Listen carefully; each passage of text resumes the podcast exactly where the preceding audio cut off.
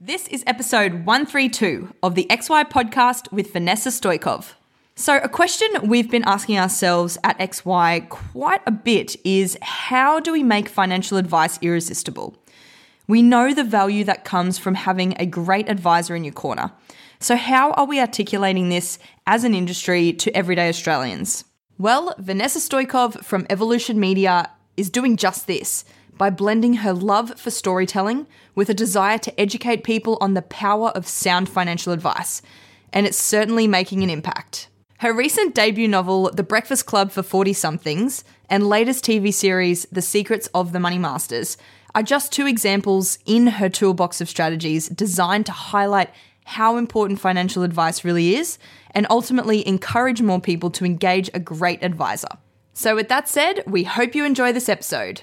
This podcast is brought to you by Salesforce, blaze new trails to richer client relationships with the world's number one CRM. Salesforce has designed the financial services cloud to help you make every interaction personalized through rich client profiles centered on personal goals and pivotal life events. You can nurture deeper relationships with proactive tracking and event alerts that remind you to reach out when clients need you the most. Supercharge your productivity by managing client engagements, household relationships, and financial life goals all from the one connected platform. It's the world's number one CRM, imagined just for wealth management. Salesforce is excited to partner with XY Advisor to discuss how you can build richer client relationships and unlock loyalty.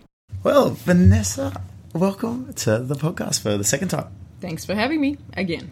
Yeah. So what's um like? It's been over a year, I think, since we we talked. I think last. it's been well over a year, actually. Yeah, you've um you've sort of moved on from a couple of things, or not quite moved on, but um, I guess um, partnered with people with what you've been doing over the last couple of years with No More Practice and Evolution Media. Yep.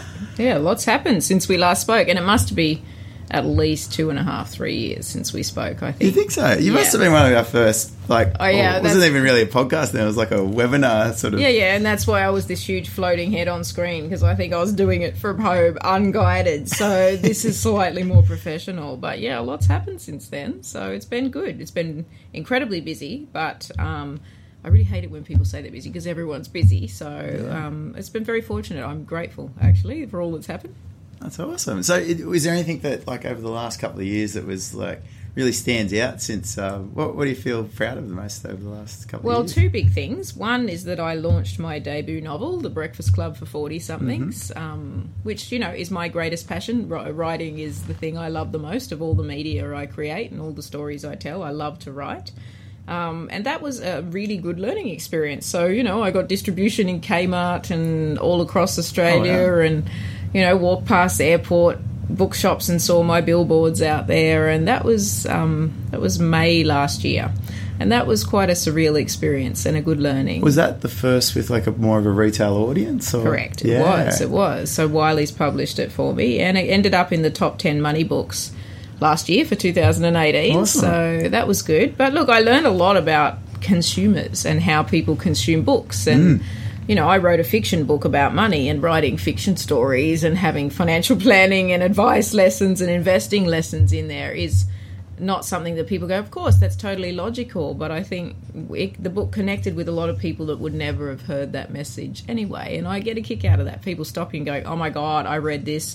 I'm exactly like Jane, or I'm so much like one of the characters in the book. Yeah, And that was cool. So that was a big deal. That's, like, I guess the, the difference between, like, a communicating to the business community versus, like, the. It's different. It's Yeah. so different. Yeah. and I'm very comfortable in that B2B space because I've been in B2B since I was 21 years old and I'm 46 this year, so quite some time. But it forced me out of my comfort zone and I loved it. So I will write more in the future, although I have to say it's a very, very big task. So everyone's like, when's your next one coming out? I'm like, not for a while, but I do have a new baby coming out, which I can tell you about soon, and not a real baby, thank God. I was going to say, Um, I've already got three. I, I've done my job. That's enough? Yeah, I have three sons, um, and yes, they are very good. I love them dearly, but no more.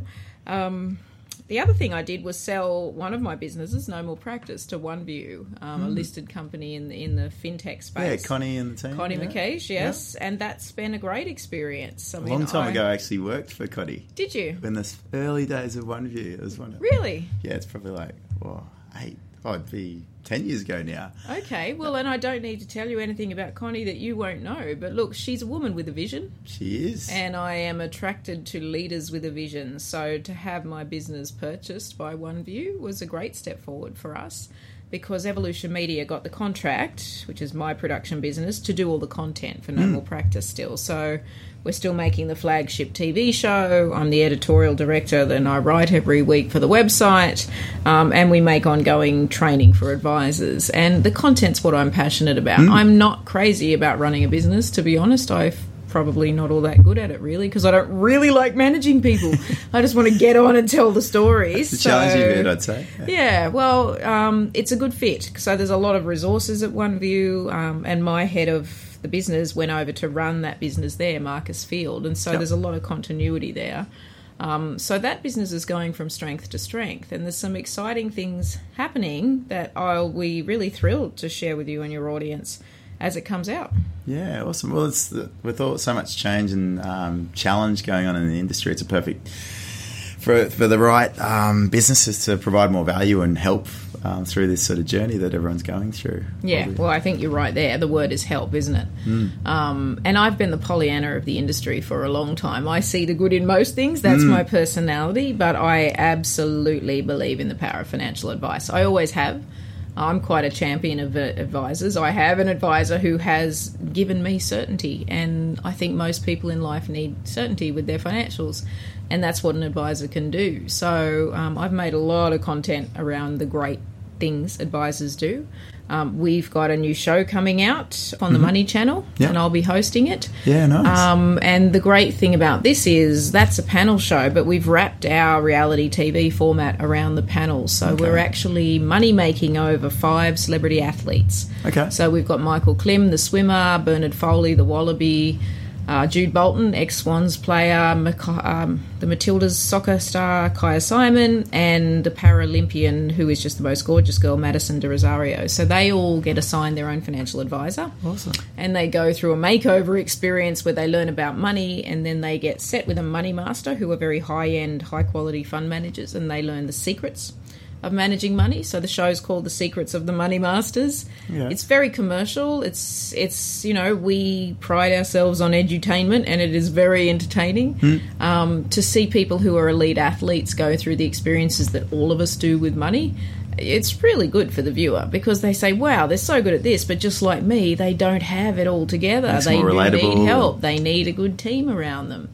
Um, so we'll have a panel discussing those issues as you watch that on the screen, and I'll be having some amazing high-level C-suite guests sitting next to me talking about it. And Yeah, it's a real sign um, from OneView and from Connie that she wants to support the industry with these kind of very high-profile media vehicles, but also it's a real initiative. And I I don't say fight back after Royal Commission, but I say talk back because you know the Australian public's seen a lot of the worst of financial services, but now we need to show them the best. So yes, there is a lot of repair to be done. There's been huge reputational damage done, but there are pockets of the industry like high quality funds management, superannuation, um, and you know leading advisors that need a voice. And we'll be giving it in that. So I'm very excited that's coming out, and it's all hands on deck now. It's pretty much 16 hour days to get it all happening. So Imagine. nothing without hard work. That's a good initiative. But what we talk about a lot with the guys at XY, so we're passionate about how do you, the idea of how do you make advice irresistible to the consumer? Because if you look at the the perspective that the common, um, the, the average Australian, they don't, they're not going, they're not waking out of bed going, I can't wait to have a financial advisor. So this sort of program, Weird. It, yeah, you would have thought.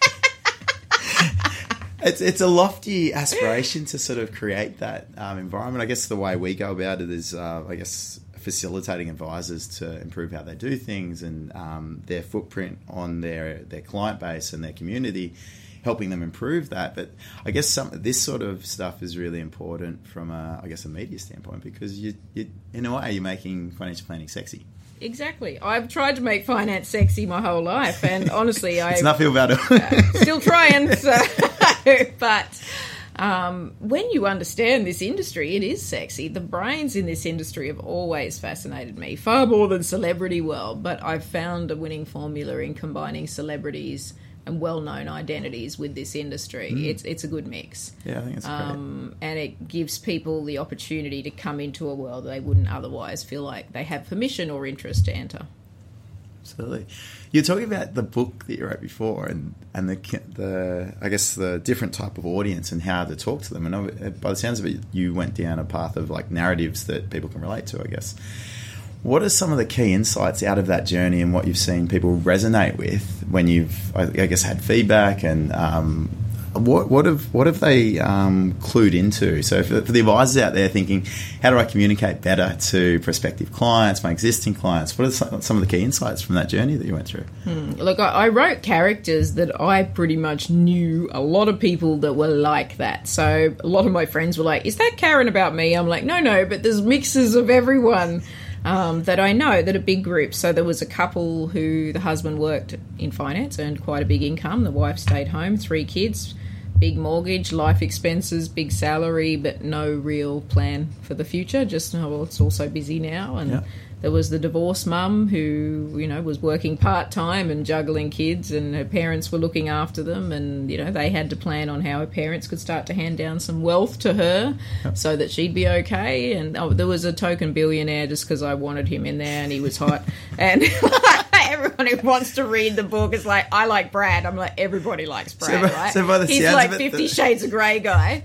So, so, the audience was a female audience. Is that oh, look, men read it, and a lot of the men that read it actually really liked it. They like Brad as well, did they? Well, funnily enough, one of my favourite people that I've interviewed of all time, um, who is a philanthropist now of many, many billions of dollars, a global fund manager, wrote to me, and he's 80, and said, Vanessa, this is the first book I've read cover to cover in years.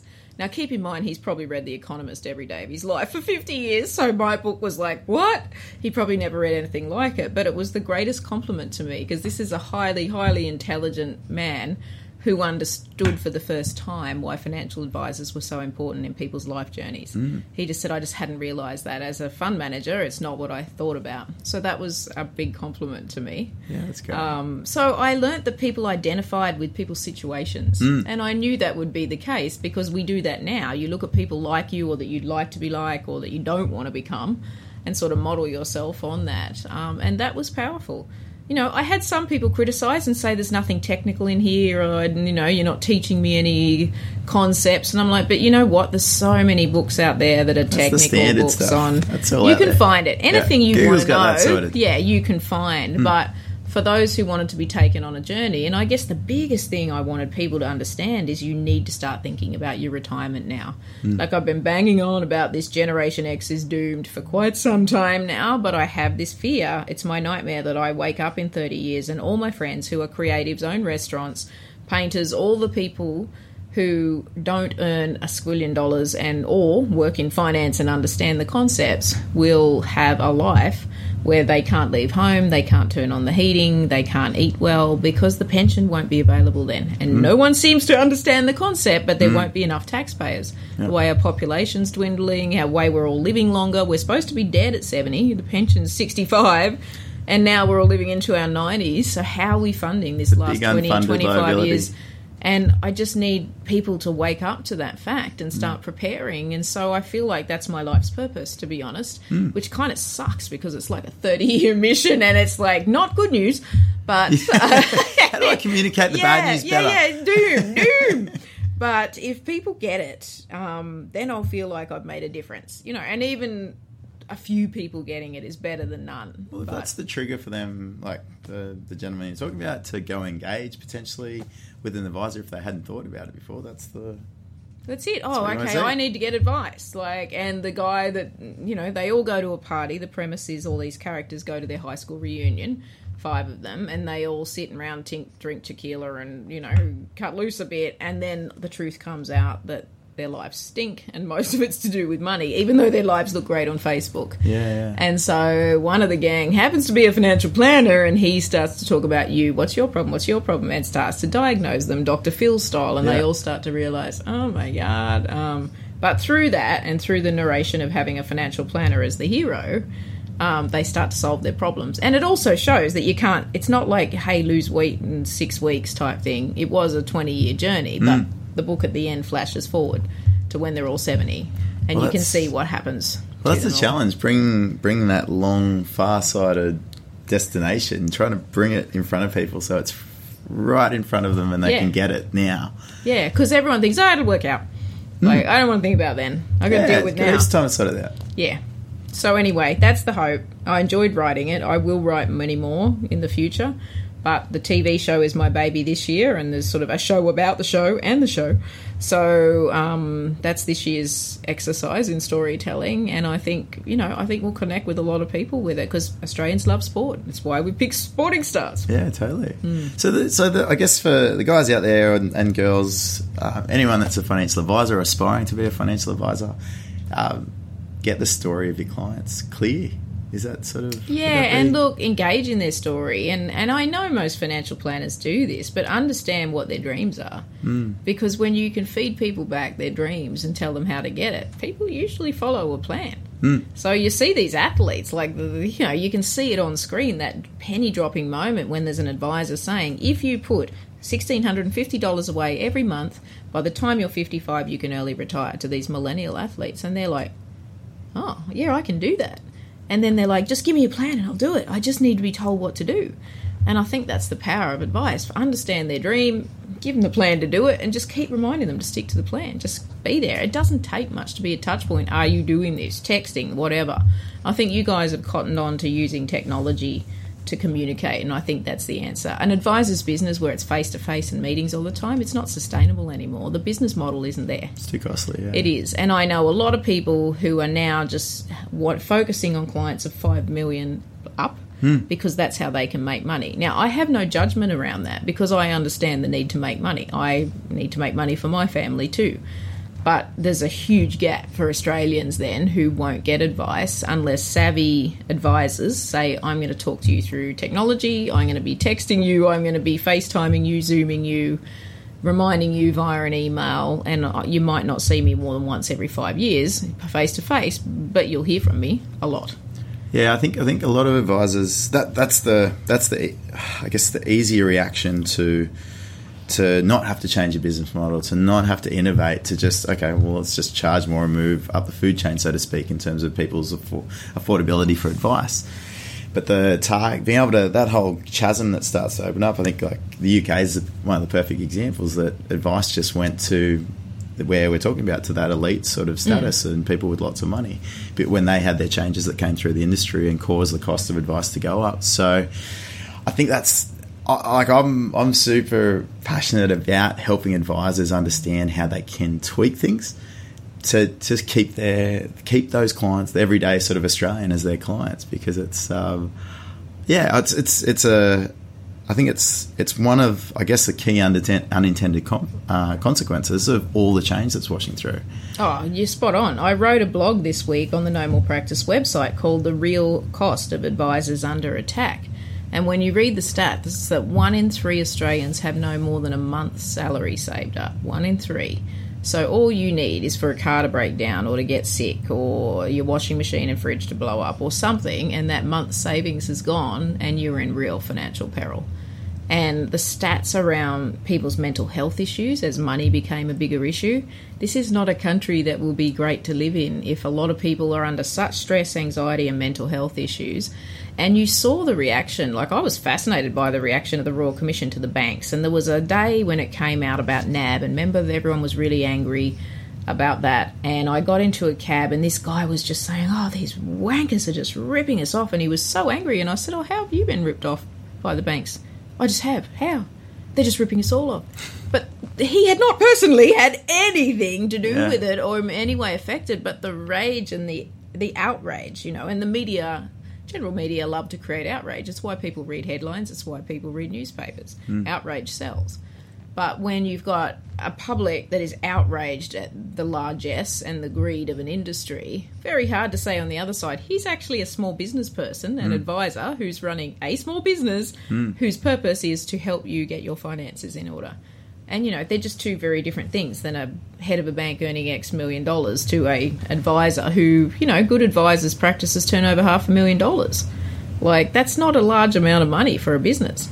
Yeah, so they're- people don't seem there- to understand they're living at large, driving the Lamborghini. You know, so there's a big difference. Um, and you know, we've all just got to keep trying to get through. What do you think with the changes that have come through? So, in terms of like you look at the mortgage industry and the the groundswell of reaction that came out of that's the only actual sort of overturn so far of a certain. So channel. right, yeah. So, like I've been, I've, I've talked to a few guys and pondering how how is that clarity and that message and the simplicity of what they were able to achieve in terms of talking to the politicians, getting everyone on board. I guess a lot of um, campaigning across the board because it did affect their business so f- like fundamentally. Is there any key messages that you think, because being in media, you, you're pretty good at this sort of stuff, that you think advisors could really sort of clue onto? Because there's so much stuff going on that none of this stuff cuts through because there's so much to talk about. So this 70 plus um, sort of uh, recommendations. Um, not all of them apply to financial advisors, but even if you just look at that subset that actually directly impact financial advisors, there's too much to talk about if you want to have a clear message that goes through. So if you were if you were sort of well, I guess helping advisors to communicate with the broader community, maybe politicians, what do you think is a good story for us to jump onto um, and to help communicate clearly to get um, to sort of mitigate some of these unintended consequences. Because you, you, can't roll back any of this um, like all of this activity no, you can't erase the activity that's for sure and you can't erase the lack of trust that's mm. been created in the market. But there are key components in people's lives and as we all get older that advisors can trigger onto that are emotional talking points. Now, the mortgage industry did a great job, and, and I've got a good friend Tanya Sale that runs an independent aggregator, and they are, you know, she's she's a great lady actually. I like her a lot, and she worked pretty tirelessly to defend mortgage brokers when that came out. But the reality is, people want houses. They feel like mortgage brokers get them a better deal and save them from just being screwed over by a bank. So, punishing a mortgage broker and taking away their livelihood when they were helping them mm. was met with outrage because no one just wants to go direct to a bank. Well, the whole intent was bank bashing, I guess, for the. Yep the foundation of the Royal Commission. So. Yeah, exactly. So, you know, that sort of backfired a bit, but mm. helped people go, no, not the poor mortgage broker. Like, they're helping us. Don't punish them. But it's interesting that they didn't perceive that the financial advisor was helping them too, you know. And anyone who's got a parent in aged care, and my dad died last year, and I watched him go into aged care for the last three weeks of his life. And anyone who's assisted at those very emotional times in your life by financial advice would stand up and go, don't punish those people, they're mm. helpers. And I think advisors need to key on to the times where they've stood there, whether it's insurance claims, when people have died or there's trauma. And we do work with AIA, and I'm constantly blown away. We film a lot of the stories of the mm. claimants by the impact insurance has on people's lives when they have it, mm-hmm. and equally the impact when they don't, because it's life destroying.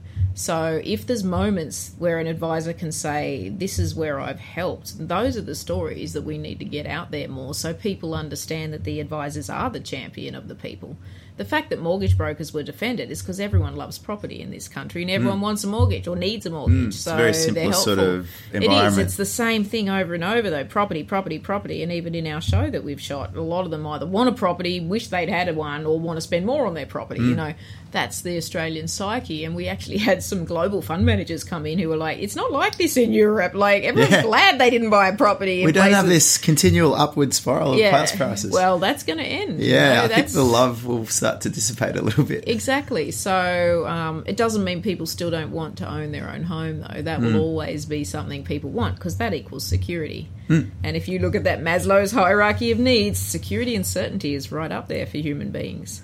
So, how do advisors tap into being part of that solution? Yeah, so that's the challenge that we're not directly associated with because the propositions maybe a bit broader. It is broader, and like the specialists in estate planning, the specialists in hmm. insurance, mm. like there isn't like so a broker does on... property. Like it is hard.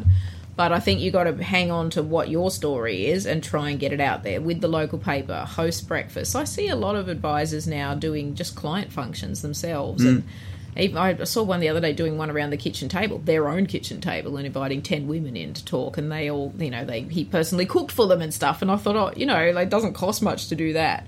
But there's got to be innovative ways to bring people together and start a fan base because 10 people saying, wow, my advisor's amazing equals 30 people hearing mm. that. If So they're more shit, there's 50 people hearing it. So, you know, we you need to be grassroots getting people to be advocates. So do you think maybe there's been a, in terms of the ratios you're talking about there, there's been not enough advocates created to mitigate the um, the detractors that have been created? Yeah, I agree. I, I think that's true, but it's also, you know, people are more likely to talk about a bad experience than a good. That's just human nature too. So you need a lot more good experiences Correct. to trump the. You do.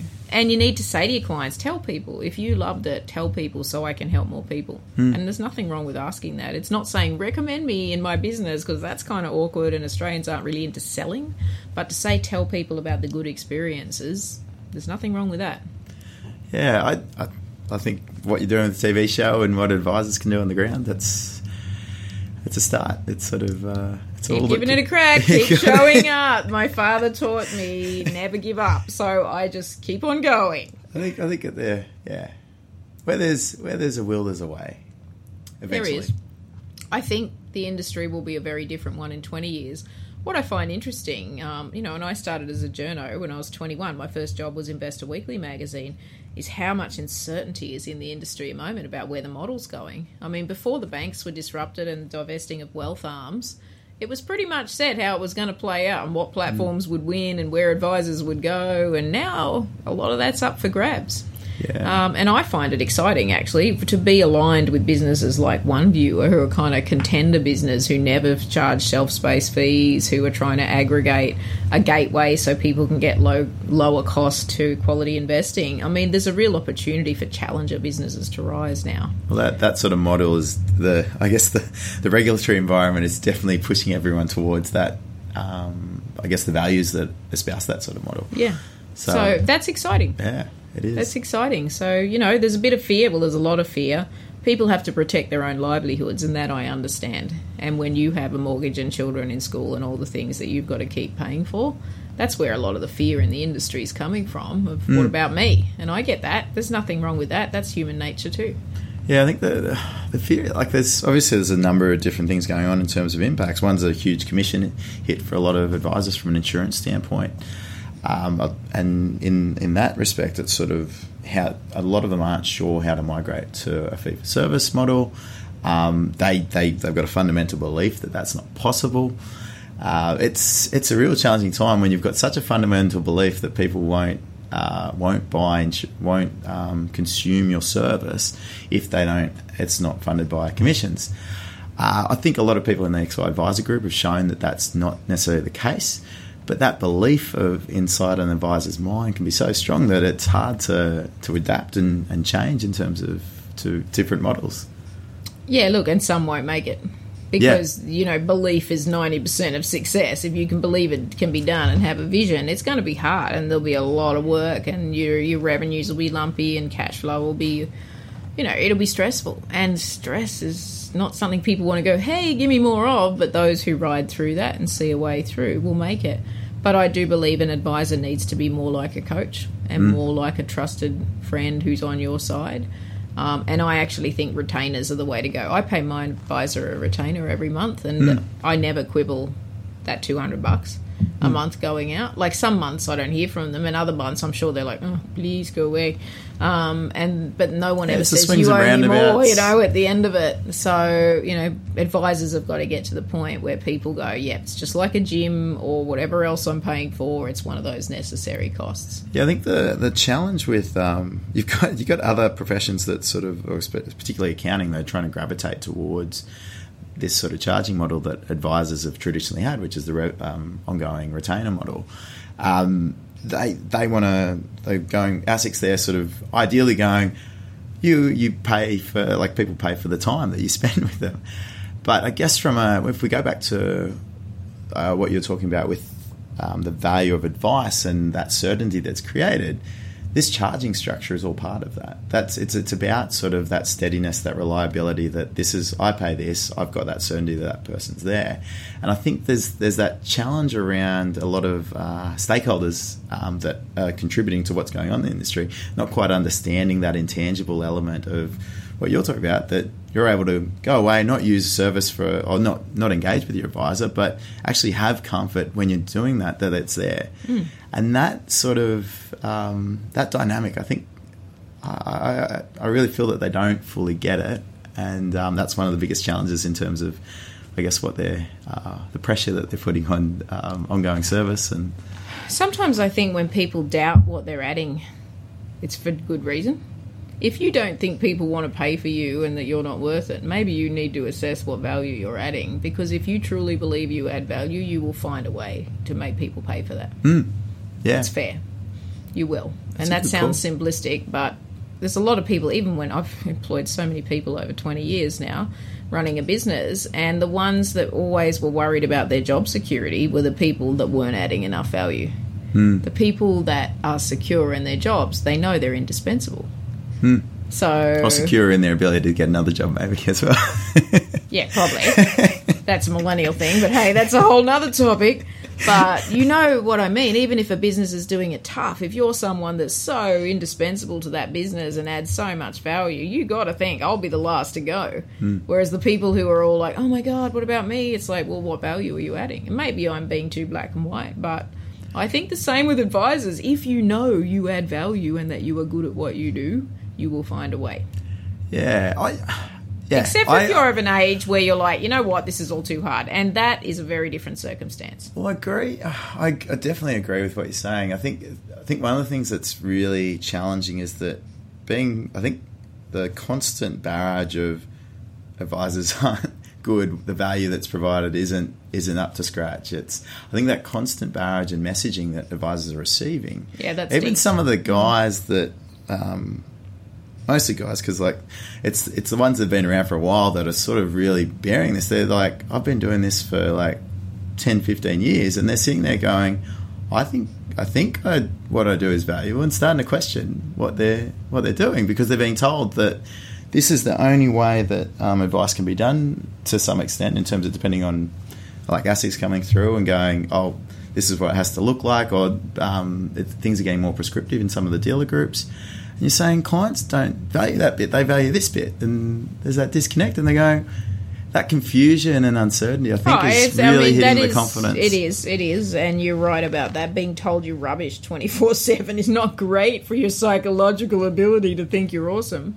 Um, and there will be, I mean, 300, I read a report two days ago that 300 advisors left the industry last month alone. Mm. So there is a mass shedding of people who've just gone, nah, can't do it, not for me, too hard. And I do feel for the amount of compliance that has to be done because that is so boring. Like, honestly, like ridiculous amounts of compliance. especially at the institutional licensee level. Though. Just, yeah, I can't even imagine. I can't even imagine. So I do feel for that, but there has to be a way because Australians desperately need it. So my job is to go out and tell people how life changing and transformational it is. I can't do anything to help on the compliance side. God knows I'd be a liability. But um, you know, you others have there. to do you really that. Don't want to go others have to do that. You know, because we have to break through because it's too important. I've got three children, and I don't want my sons growing up in a place where there's this whole generation of elderly people who are institutionalized mm. or euthanized because there's no other solution. And I'm telling you, in 30 years, it will be a very different place unless we start to solve this now. And it's a real problem because we don't have politicians who are visionary. Mm. You know, if you look at all the decisions that were made by the Whitlam government for free education and superannuation, you know, legislated, and a lot of those are Labor decisions, and we're looking at a new government. But how many politicians do you see talking about the 20 and 30 year future of Australia?